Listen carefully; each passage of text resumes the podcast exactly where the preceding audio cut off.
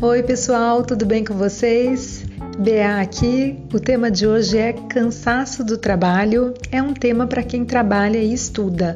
Quem estuda em período integral não vai aproveitar muito esse áudio.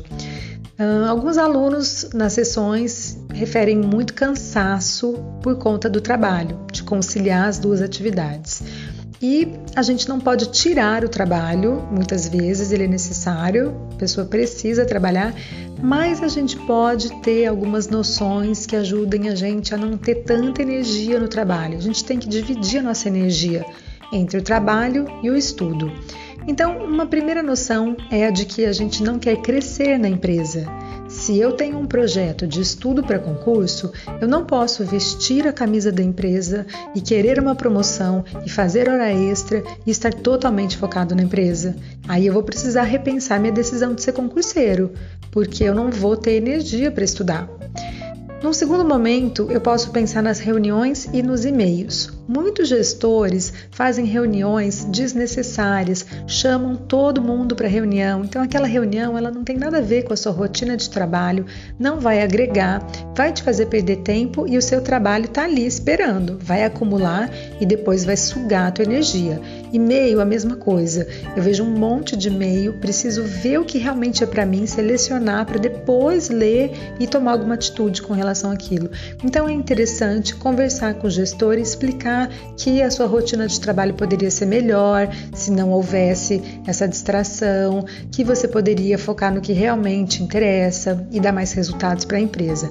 Ah, mas eu não tenho autonomia para isso, isso vai complicar para mim, não vai ser bom.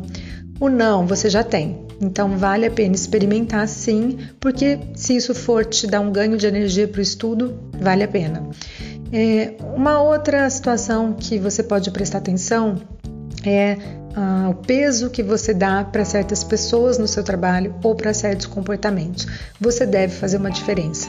Aquela pessoa ou aquele comportamento, é, eles afetam diretamente a sua rotina de trabalho?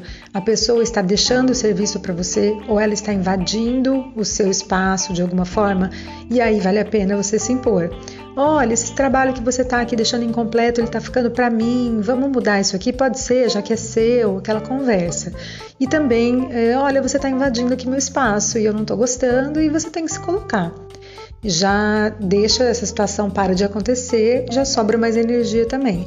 Porém, se essa pessoa, essas pessoas ou comportamentos não estiverem afetando a sua rotina de trabalho, são questões pessoais suas. Então, aquele comportamento viola meus princípios, eu não concordo com aquela pessoa, então eu julgo aquela pessoa. Aí você deve se questionar se vale a pena dar tanto peso para essas questões, porque isso também suga energia, ou se você pode começar a dar menos atenção, a não se importar tanto, porque agora é a hora de você ter energia para estudar. A nossa energia, ela é finita no nosso dia. A gente não tem energia sem parar. A gente precisa parar, dormir. Então a gente precisa ter um foco naquilo que realmente é relevante nesse momento.